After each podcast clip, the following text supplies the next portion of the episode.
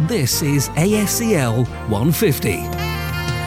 Hi, my name is Rob Carpenter. I'm the CEO for the Inspire Partnership, which is a multi academy trust in the Southeast. And Rob, we're asking people about who might have inspired them through their leadership. Who would that be for you? So, for me, there are so many people I could name who I have been very fortunate to have worked with, to observe their leadership, and also to have learnt from them. The person who has inspired me the most in that regard, I would say, is Dame Sue John.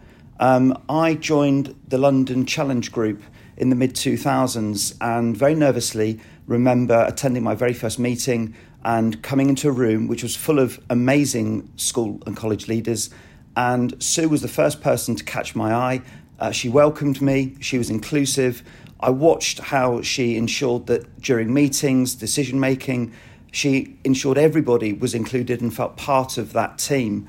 And as I got to know Sue, what really inspired me over time was her steely resilience and also sometimes quiet leadership. She wasn't always the loudest leader in the room, but she was certainly somebody that was determined, focused, forensic in her attention to detail, and never missed an opportunity to make a point that needed to be made. And for all of those reasons, Sue is the person that has inspired me on my leadership journey. That is a brilliant depiction of someone who is uh, iconic, I think, in, in, in educational leadership. And then, just in terms of your legacy, Rob, what would you hope?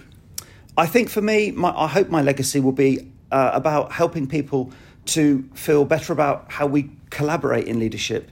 I think too many times people feel isolated in their schools or colleges, and too many times we tell a narrative about individuals and top down approaches to school improvement. Throughout my career, I've tried to promote a model of leadership that's distributive and uh, framed around deep and meaningful collaboration between teachers, students, staff in schools, and of course, leaders between schools.